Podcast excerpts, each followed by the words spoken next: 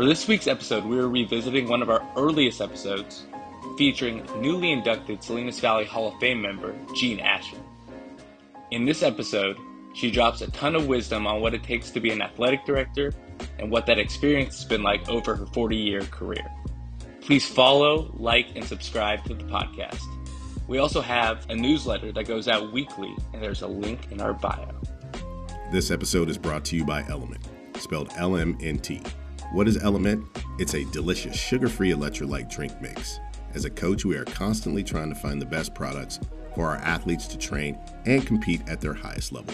Element is a great alternative to other commercial recovery and performance drinks and has enough sodium, potassium, and magnesium to get you feeling and performing your best. Plus, it has zero sugar, no artificial ingredients, and is gluten free. With eight delicious flavors, you are guaranteed to find one your taste buds will love I know our athletes love the citrus salt. We keep a variety box in the office, and our athletes stop by every day on their way to practice and games to load up. At this point, they won't even touch another product. With amazing products and sponsors like Element, our podcast would not be possible. Right now, when you click on our affiliate link and place your first Element order, Element will give us 100% commission. Element might have the best return policy on the planet. If you don't love it, you'll be instantly refunded. Our next partner has a product I use every day. I started taking athletic greens because I wanted a simple all in one solution as opposed to the ever changing variety of supplements I have been taking for as long as I can remember. Sometimes up to three ramekins a day full of pills and powders trying to find the right formula for peak performance. Now that I've been taking athletic greens for a few months, I love it and I will never go back. With one delicious scoop of athletic greens, you're absorbing 75 high quality vitamins, minerals, whole food, sourced superfoods, probiotics, and adaptogens to help you start your day right. This special blend of ingredients supports your gut health, your nervous system, your immune system, your energy, recovery, focus, and aging. I take one scoop in the morning on an empty stomach and an additional one in the evening when I am feeling run down.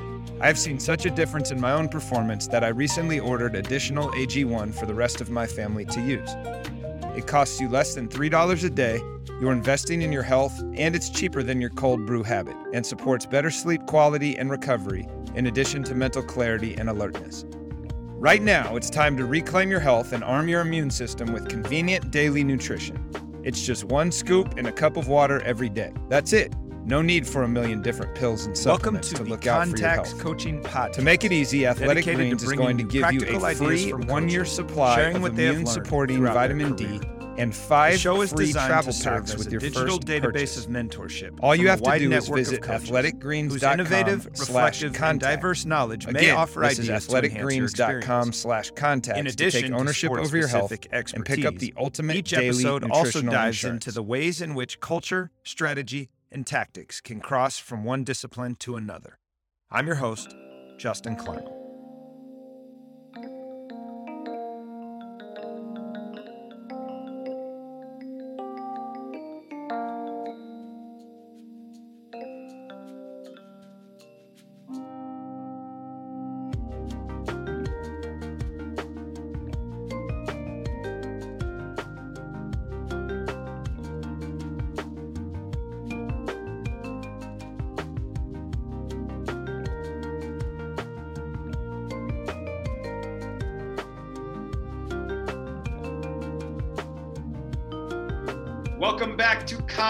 We are here today with Jean Ashen, longtime athletic director at North Salinas High School. Welcome, Coach. Great to have you here.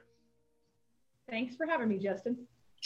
So, if you don't mind, I know you're no longer coaching directly, but as an athletic director, you're always a coach. You're just now coaching the adults.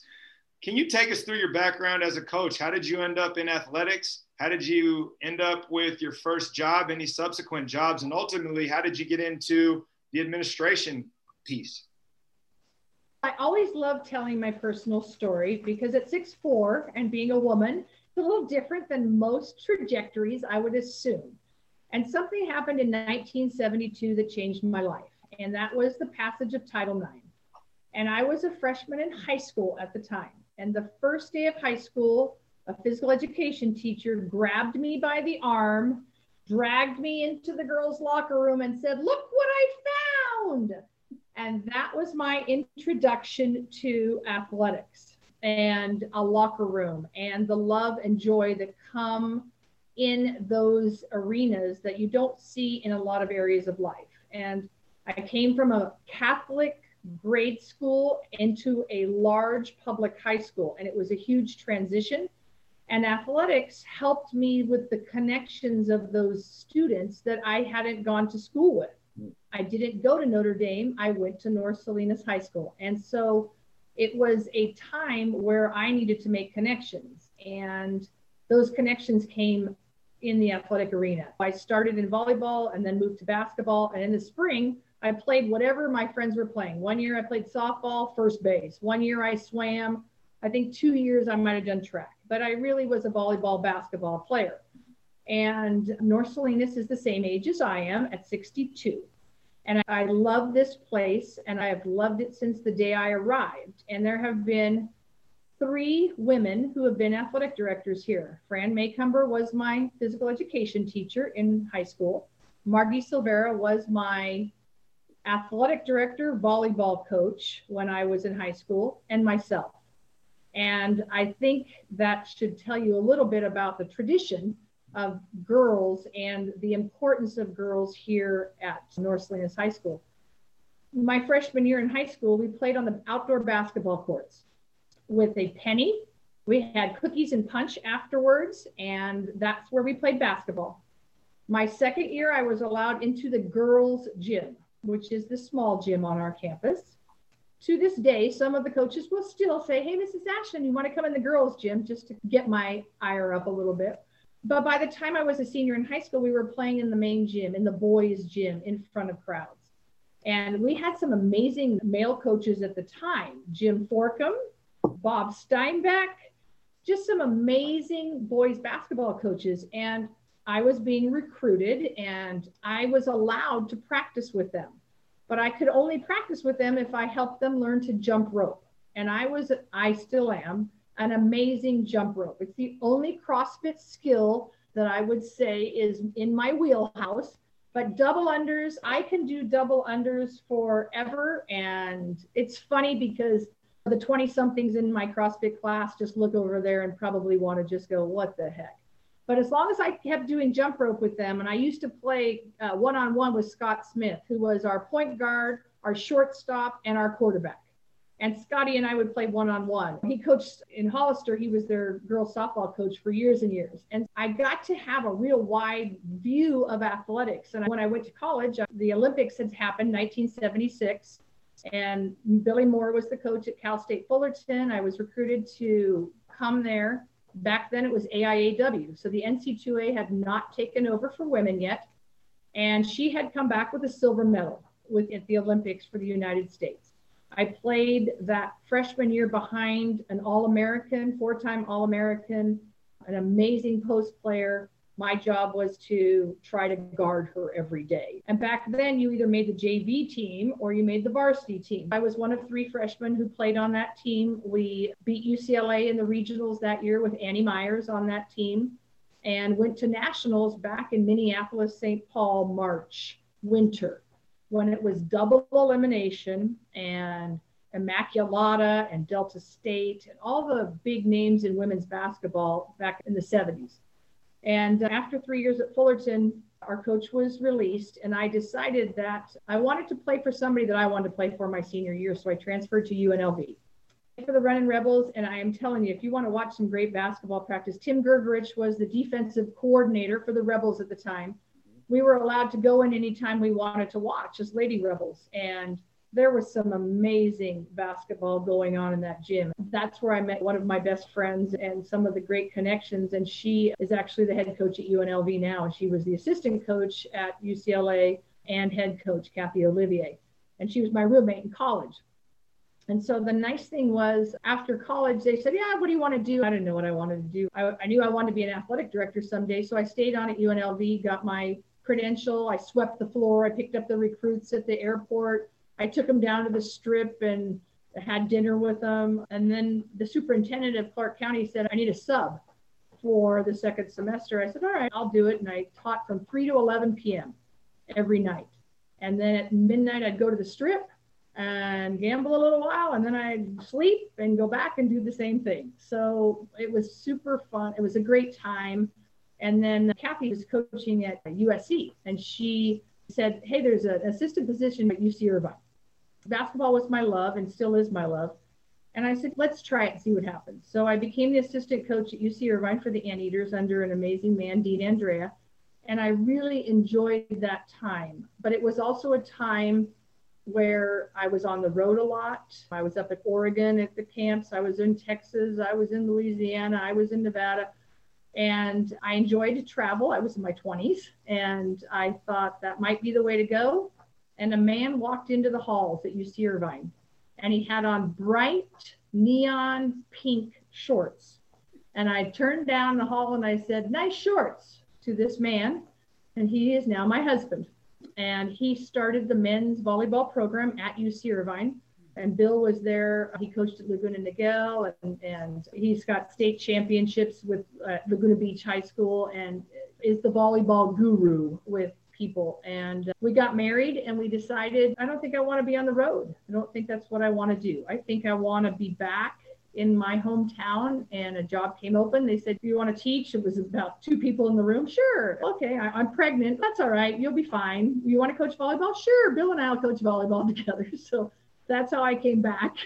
And I told Ms. Maycumber my freshman year of high school that I would have her job. I told her I would be an athletic director. And we came back as coaches. Margie was still the athletic director at the time. She was going to retire. So she stopped being the AD a year early so that she could stay here with me and help me that first year with any question I had. And at that time, we had a girls athletic director and a boys athletic director. And a few years into that, our longtime boys athletic director retired. Alan Green actually took over for a few years and realized that he, his love was staying with kid, the real close kid connection of coaching. And I realized that my forte was more in the leadership and overall belief of the athletic program. And I think that was what happened. And so I applied for the boys' job and I became the first female boys athletic director.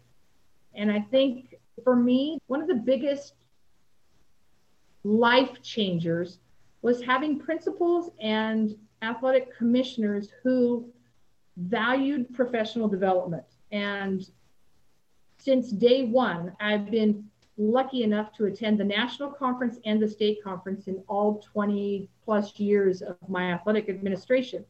So very early on, I didn't just see the the small North Salinas High School, MBL at the time, PCAL now. I saw North Salinas High School, Monterey County, California, the United States of America, the international programs. And I realized very quickly that we all share the exact same love of student athletes, love of movement, and love of challenges. And those challenges seem to be the same in Indiana as they are in California, as they are in New York. And the beauty of having this global picture is being able to pick up a phone and say, How did you handle this?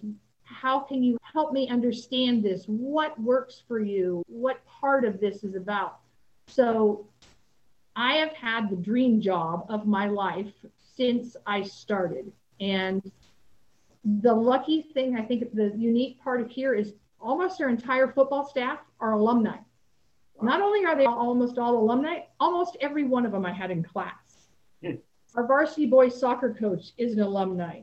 Alan Green, our varsity boys basketball alumni. Varsity girls volleyball, our softball, Miss Medina, all of them are alumni who either were in my class or were in the transition time between the time I graduated and came back. And there's just something special about your high school. Mm-hmm. There is just something a love. It's something that always is there. So that is a really long-winded of how I ended up at North Salinas High School. I love it. And so many places we can go with that. And traditionally, when I interview coaches, it's about, hey, what did you not know when you stepped in the room? And what do you wish you would have known then? And we're going to come to that. But I think in your situation, since you brought up the convention pieces that you've always attended.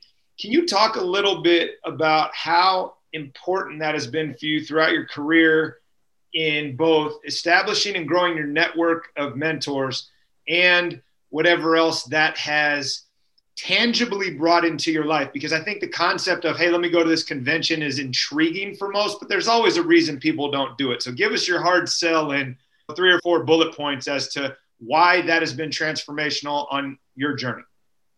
That is the easiest question i've ever been asked i'm going to give a very specific example one of the conferences i went to there was an orthopedic surgeon i don't remember his name now He's a well known orthopedic surgeon in the United States. He was the general session speaker. He said to all of us in the audience, There are two things you need to do when you get back to your school you need to buy an AED and you need to buy breakaway bases. And then he showed us the most horrific slideshow of what happens in with non-breakaway bases, right? With stationary bases. After we all were sitting there like this, I said when I came back to the district is we need breakaway bases and we need an AED on each one of our campuses. Today, an AED is the standard of care. Everywhere has an AED. All of us have breakaway bases. So every year I would come back with the newest standard, the highest regulation, along with the points that were coming up. I've taken 37 LTC classes, leadership training classes. Every year, when you see the new titles of the classes, you know you, what your job is going to be like. There are four classes right now that are being developed by the NIAAA tragic events in the high school, partnering with your parents, diversity, inclusion, equity, mm-hmm. mental health of the student athlete where do you think athletic administration is going? When I first started, I made sure the bus was there. I made sure there were kids on the bus. I made sure there was a grown up on the bus. I made sure the doctor had a tri tip sandwich on the sideline and everybody else was fine. It's not like that anymore. And we have to remember about our 14 legal duties. And those legal duties transfer down to our coaching staff. So if I come back, and the beauty of it too is that I have a network now. If I share with the four of us in our district, and I share with the PCAL, and I share with the Central Coast section, and now as the NIAAA liaison for the state of California, I share with our entire state those things that are just so important for all of us to know. And then the other aha moment I had at a national conference was a, again a general session speaker, and he said you need to be a flashing, blinking neon sign for what you believe in. And to this day, when I get on an airplane and somebody guesses my job, that validates for me that I did the right thing and that I am a flashing, blinking neon sign for doing things the right way, doing things with integrity, doing things with a work ethic, doing things with a positive attitude, not to toot my horn that I am the perfect person. I am by far the least perfect person. But I know when I deal with what I'm doing every day, the first question I say is what is best for the students on this campus? Mm-hmm. Is this coach the best for them? Is this program the best for them? Is two days a week the best for them? Three days a week? Do we need a rest day? Do we need this? What's best for our kids? And I think I learned that right away is like what's best for the kids has to be the driving force for all of us. And sometimes we get in the way of what's convenient for us as adults, but we can't keep doing that. And sometimes it's hard. So that's why it's so important to be involved with CSADA at, at our state association and at the NIAAA, at the National Association, e- even in our section. We started our local uh, association, and those bonds were singletons we are one person on a campus. We're not in the history department. We're not in the art department. We're not in the English department. We have to get our knowledge from our colleagues. So I have learned so much from the four that I work with here. I am much older than them. The technological part, like just being on a Zoom meeting, Justin, is a big deal, right? So there is a lot of things I have to learn. And I honestly believe this job, I have never had the same day, never. in my 20 plus years have I had the same day on this campus. I write a list, I have my list, I cross things out. There are days I don't do one thing on that list. There are other days when all I do is hug kids or reassure kids or tell them everything's going to be okay. There are other times when I feel like I've got everything done, very rarely. But every year I've tried to make sure that I come back with the best information from experts throughout our entire United States.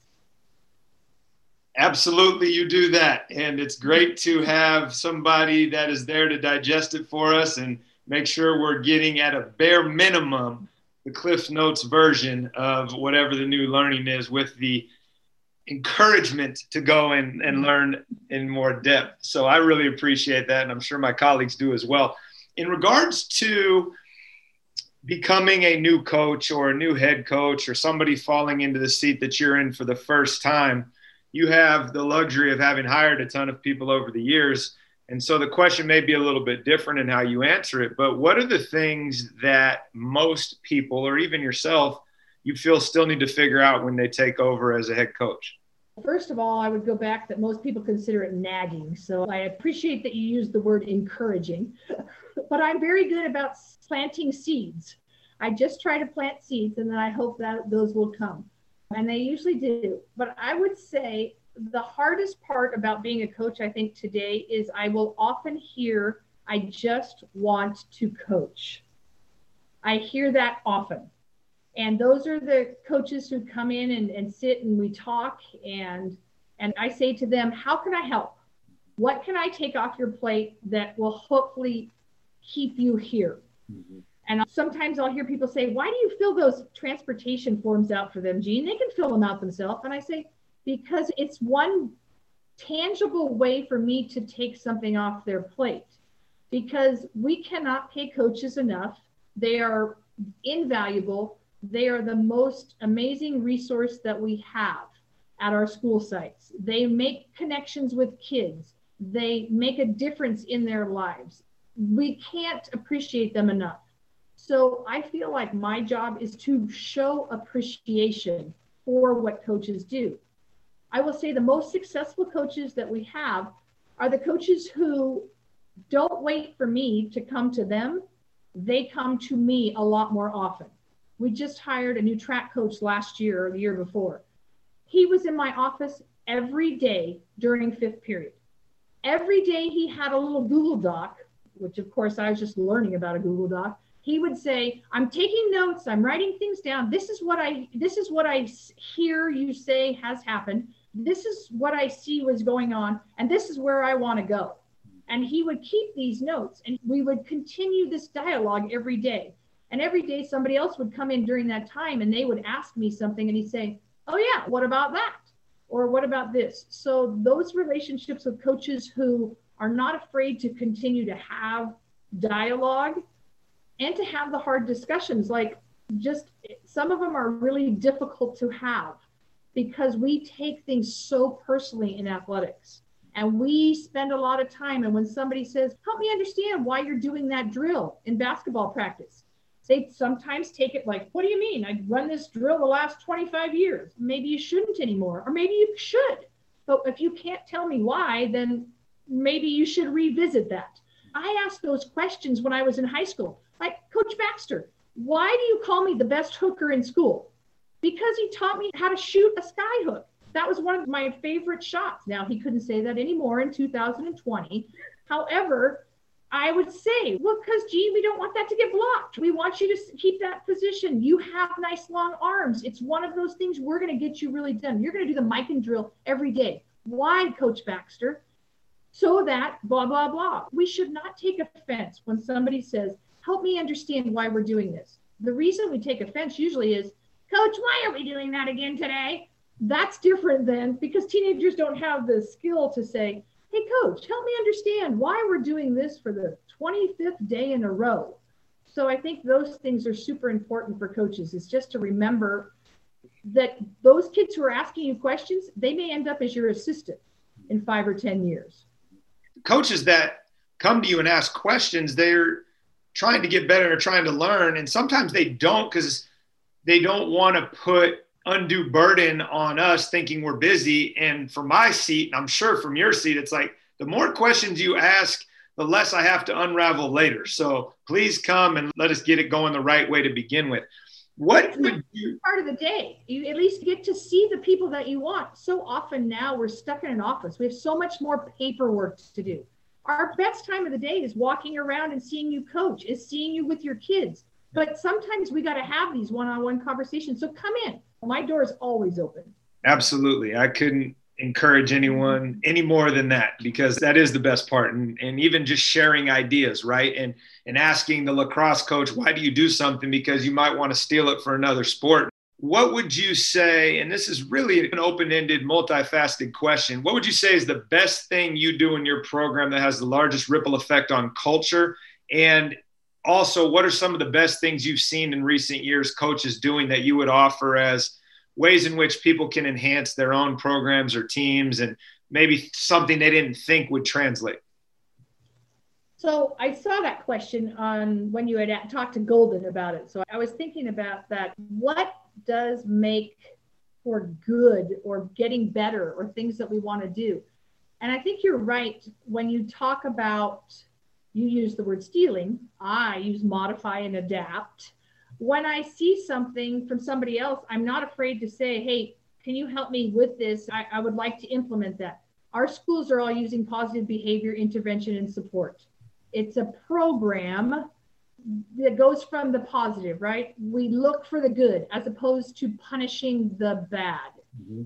So in athletics, we know the more I praise, in a way that's very objective, not in a subjective way. Sometimes I praise with good effort, but other times I praise with, hey, Justin, I loved how you used that left hand today when you were going down the sideline. Great job of not getting it back into your right hand. We know that Justin wants to keep the ball in his left hand now because he wants my attention. That's what kids want attention.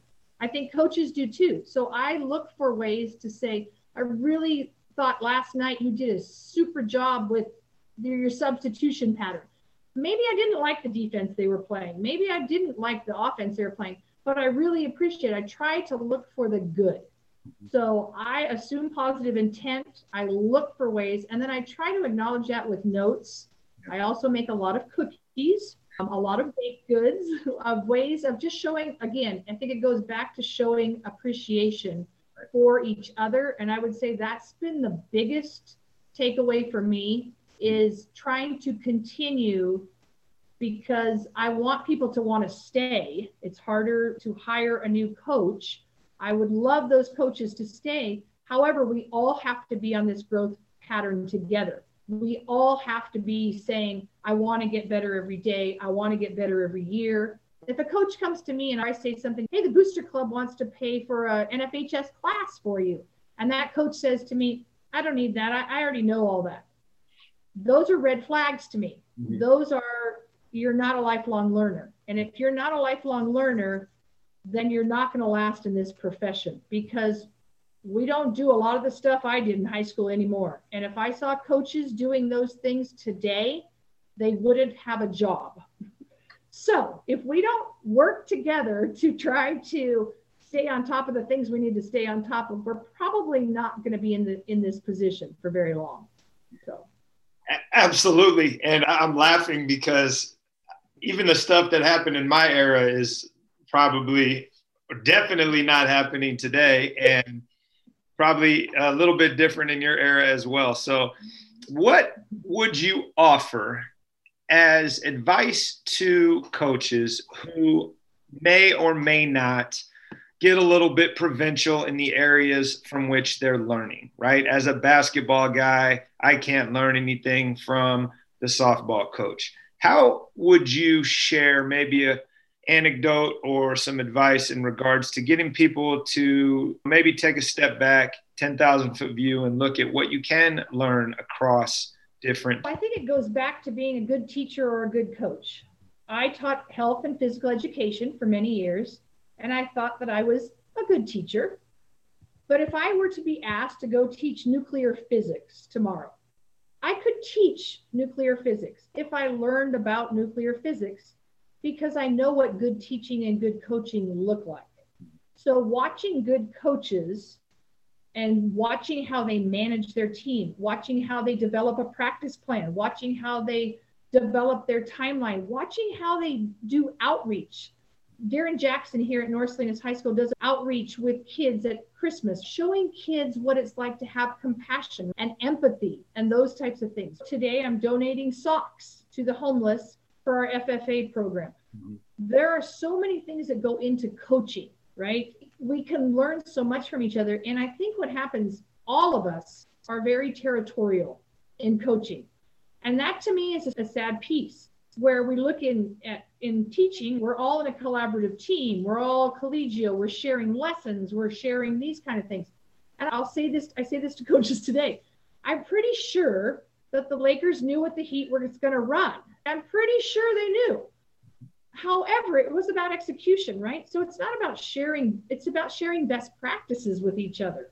And just like right now in voluntary conditioning, right? We're all doing body weight exercises. We're doing strength things on our own. We can look over and go, hey, I might want to do that tomorrow. Or hey, that might be another thing.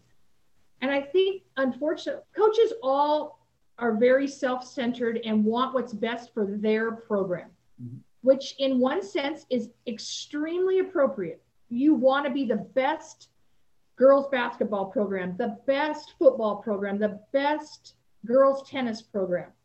However, we want our job as the athletic director is to make sure what's best for all of us in the athletic program. We are Viking Athletics. We are part of Viking Athletics. We are part of a bigger team than just your team, right? So you're a part of the nuclear family. We'll say your basketball team is your nuclear family, but you also have this big extended family that you want to be able to negotiate, navigate the waters and negotiate with each other and collaborate with each other and say, hey, we've got this week overlap. Can we work this out with Mary or Johnny or Susie or whatever? I think our job as the athletic director is to try and remind all those coaches that we are part of a bigger picture, the Viking community, and everything we do reflects on each other. I got my Columbia blue on at Big Five, and something happens that goes wrong it's about those Vikings, right? I don't get the call that says, oh, blah, blah, blah. It's about, hey, your Viking was in the store and they were out, they were really loud or whatever. Or somebody kicked a soccer ball over my fence. It's your Vikings. So I think our job is to make sure that they know, but we want them to learn from each other and grow with each other too, to be part of that. I think the advice that may have gone unsaid, but that was definitely alluded to was as coaches, we're part of a bigger community on your campus and coaching staff. And often when we get tunnel vision about just running our team or our program, we forget that there are other people that can actually help us grow our own team and program, but also allow us to lift the entire success of the school. And it's something that I think you learn as you get a little bit older how you can have these relationships that transform the culture of the program and the community, or you can just blaze your own way and there's collateral damage that you may not even be aware of. How would you say that your approach to coaching slash administrating over the course of your career has changed? I think communication has changed in the way when we first started. So, communication when I first started, really relied on a hardwired telephone, no email, no texting. So the speed of communication has, I think, greatly increased. And the expectations, I think, for coaches have changed. So if if a kid breaks their arm at practice and I don't happen to be there, the expectation is that I get a text right away. It's that is something out of the ordinary. So I try to tell coaches think about things that are just out of the ordinary, not your everyday things. People don't break their arm every day. Or a parent came by and talked to me, Jean. And so be on the lookout for that phone call tomorrow so that I can then prepare, let that phone call go to voicemail, let that parent sit for a minute or two while I then coordinate with the coach about my response back. So I think what really is important between the two of us all the time is that you tell me things out of the ordinary, and that my job is to make sure you get information. I will also say to coaches, sometimes a coach will say, Jean, there's so much stuff that I'm getting from you. And I say, You're right. But I sit in meetings all the time and I hear athletic directors or coaches say to me, My athletic director never tells me anything. I don't know what's going on at CCS. I hear that. I don't want to be that person. I also don't want to drive them crazy. However, it is important for you as a coach and for us to know what's going on in our bubble. We all have our athletic bubble. And so I think what's different is that the expectations weren't quite as high. There wasn't the accountability. There wasn't the app that you have to have on your phone for home campus. There's a lot of things. It goes back to, I just want to coach. And I say to them, when they tell me that, I say, and I would just love to come out and watch you coach and play. However, we can't do that anymore. And so I think it's hard. It's so hard for new coaches. There's so many things and there's just so many things to learn. You just don't know where to start. You got to start with what's most important to you and then move up. Jim Rear told a story once. He was a longtime coach here in the Salinas Valley on the Hall of Fame up at Alisal, great basketball coach. He came to one of our coaches meetings. I asked him to come and speak and I, I always take notes during meetings, et cetera. And I'll never forget this. And this was probably 20 years ago. He said to all of them, What's important to you is important to them. And it has always resonated with me. So if it is important for me as a basketball coach for kids to be on time, then I should be in the gym 15 minutes early. If it is important for are my student athletes to never use profanity, then I should never use profanity around them. Now, what I do outside, if it's important for them to be substance free, when I first started, I had a real conflict. Like I stopped drinking, stopped doing anything because I thought I got to be this person. And I was in my 30s and thinking to myself, and then I thought, wait a minute, I'm an adult, so I get to decide. However, I still want to model that if it's important to have a healthy, like, I want you to do something on Saturday, Sunday. Every time you turn a commercial on, do 10 push ups and 10 sit ups. Then I should take pride in my fitness. So those words from Jim Rear really stuck with me. And I think it's important. So I would hope coaches know, I, I shouldn't assume it, what I stand for. What's important to me, they should know by my actions. And I think our students should know from your actions what's important to you. And those things grow with time. So when I'm in my 20s, I was a lot different as a coach than I am now in my 60s. I learned a lot more than I probably ever thought I knew in those times because I thought I knew everything in my 20s and I was invincible and I was on top of the world. And we come very quickly to understand that's not the truth that we have to remember that we are the model. Yeah, and it goes to your comment earlier about being a blinking neon sign about what you stand for and how you live that out in your day to day. And that while your approach may have changed over the years, the things that you stand for and the things that you model every day for your coaches and student athletes are still just as important. What do you think has been the most challenging component of being a woman in a profession that is statistically dominated by men? How have you navigated that throughout your career? And what advice do you have for females getting into the business who are going to run into some walls just by nature of being the minority? That's a great question. My first year as the boys athletic director, I was standing on the sideline at the football game over at Rabobank, and someone came up to me and said, Could you point me in the direction of your athletic director, please? And I said, Welcome, I'm Jean. and it was like, the assumption was like, Oh, okay, sorry about that. But usually I'm associated, I could be the athletic trainer, or maybe I could be on the chain crew, or maybe I could be even the team doc, maybe. But when I first started over 20 years ago, there were very few women in the field, very few. And I would say less than 10%. Now we know we're closer to probably 30%. I think there are seven of us in the PCAL.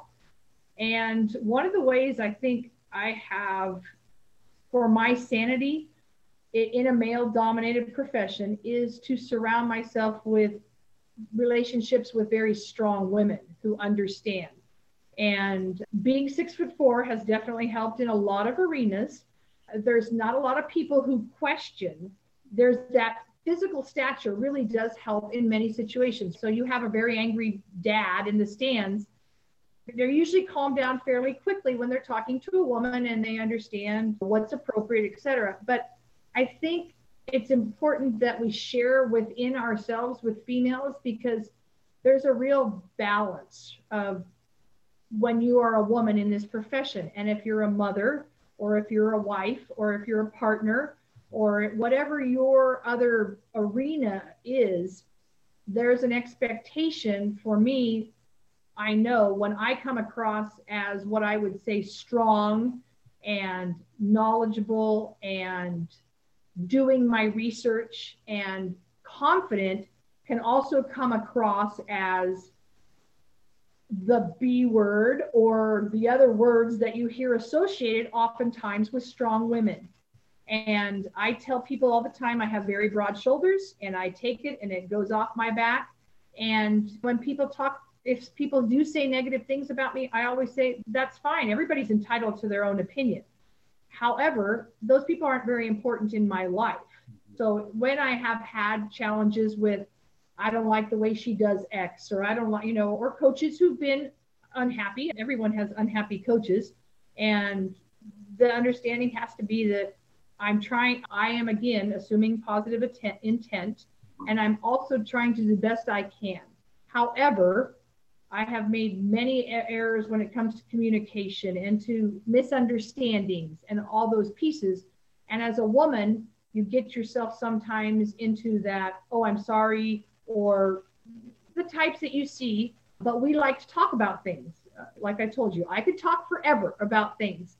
And sometimes when I have certain coaches, they want to come in, just tell me what I need to know, Jean. All right, I'm good other coaches need more love and attention and that piece. So, so, I think it's important for us as women to model for other girls in our school. Jordan Enos was an amazing point guard we had here who just graduated from college. And she said to me one day, Mrs. Ashen, I want to have your job. And I said, Great, Jordan, because someday I'm not going to want to have this job anymore so it's important to model that for girls so they have that. It's funny you say that because I sent an email today or this week after our PCAL meeting, and I sent it to all the women in the PCAL and said, How would you like to start just some get togethers, informal things, just talking?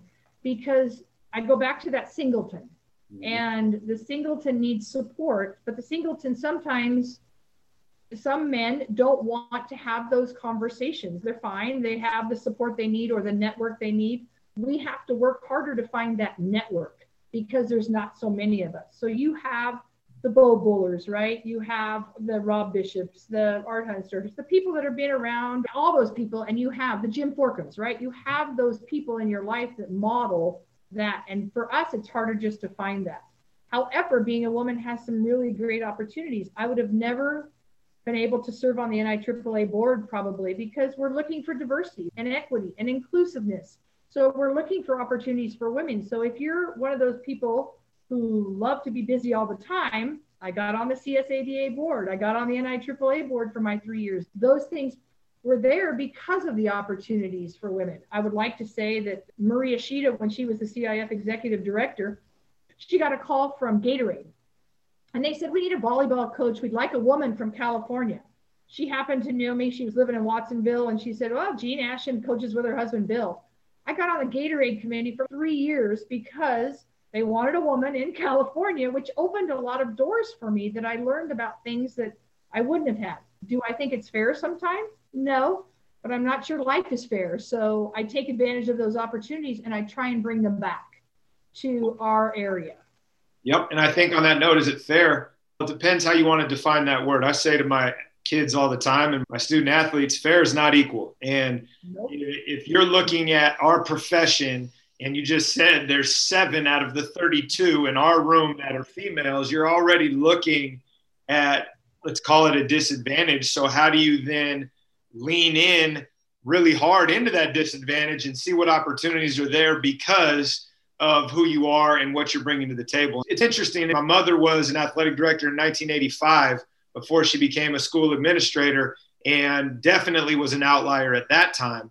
Today, that's still the case. But as you said, we're moving the needle a little bit. And I think that advice is really helpful for anyone that's trying to break in or feel like maybe I'm not qualified. And it's no, you are. Come in the room and give us some breadth of knowledge and perspective. And, and I think that'd be really helpful. What would you do if we were able to jump in a time machine and go back and you could advise your younger self coming out of your college coaching career, getting into high school education, teaching, coaching, administrating? What advice would you have for your younger self? So before I answer that, I'm going to go back to the word fair. I'm going to remember your question. But I hear that it's one of the biggest, it's the number one complaint I hear from student athletes. And since we are talking to coaches, my coach isn't fair. And I also have that conversation with kids a lot of time like, what is fair? And you just said it fair is not equal. I use the example with kids. I come from a nuclear family that had a mother, a father, breakfast in the morning, lunch, dinner on the table. I have student athletes who come to school who have not had breakfast, who won't have lunch, who may have to watch their children later. Is it fair for them to be treated the exact same way as me who have these exact same things? I would say no. I would say this child who has some innate challenges needs more attention and love, not at the expense of the child who has the other things going for them. And I'm sure in Uh, our communities are very different, right? North Salinas and Stevenson. However, you treat every child fairly, not equally. So fairness is about that. That's what we're looking for is what fair. So the kids, they don't treat us all the same. I say we don't treat everybody the same. But yep. if I were to go back in time, which I have my time turner from Harry Potter World on it right here behind me, that was the one thing I got at Harry Potter World because I thought that would have been the best thing to have as an athletic director is a time turner. So the when we have softball, baseball, track, and the tennis match here, you're always going, where do you go? Where do you go? And then I miss the home run at the softball field, and then I see the double play at the baseball diamond. So I always thought the time turner would be cool.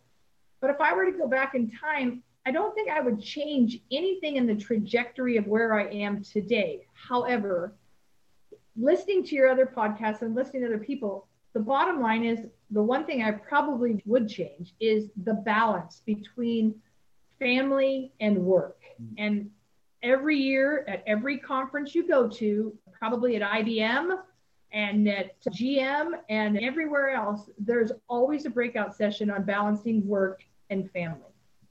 We were lucky. Two daughters who came with us every day. I was pregnant with the both of them here. They sat in a box. The parents watched the kids. I usually didn't know where they were, to be perfectly honest, for their first five years of life because they were here somewhere. Someone had them. I'm sure they were safe. And I know they, were safe, but they did get to do a lot of things. They would come to conferences with me. When we went in Orlando, Bill flew them out at the end of the conference, and we did Disney World and we did Animal Kingdom and Epcot Center and those types of things. So I tried to make those trips special where we could but I would definitely go home earlier. And I would say to coaches and athletic directors, it'll be there in the morning. And I'm not sure there were many people who put in as many hours as I have throughout the years. And I know on our campus, we talk about the visibility of people. Our coaches, our athletic administrators are the ones who people see, and they are the ones who they come to for help. Besides our principal, I don't think there's any more visible person on our campus than the athletic director throughout the years. Mm-hmm. And I think that is at every campus. And even if I were to talk about our coaches, people are driving by, watching what's going on. It's out in the open for everybody to see. It's not your math classroom where you close the door, bam, we're going to have math today.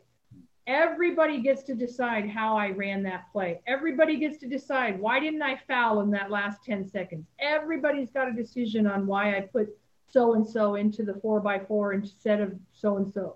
We are being judged all the time. And I would say to coaches and to myself, give yourself a break.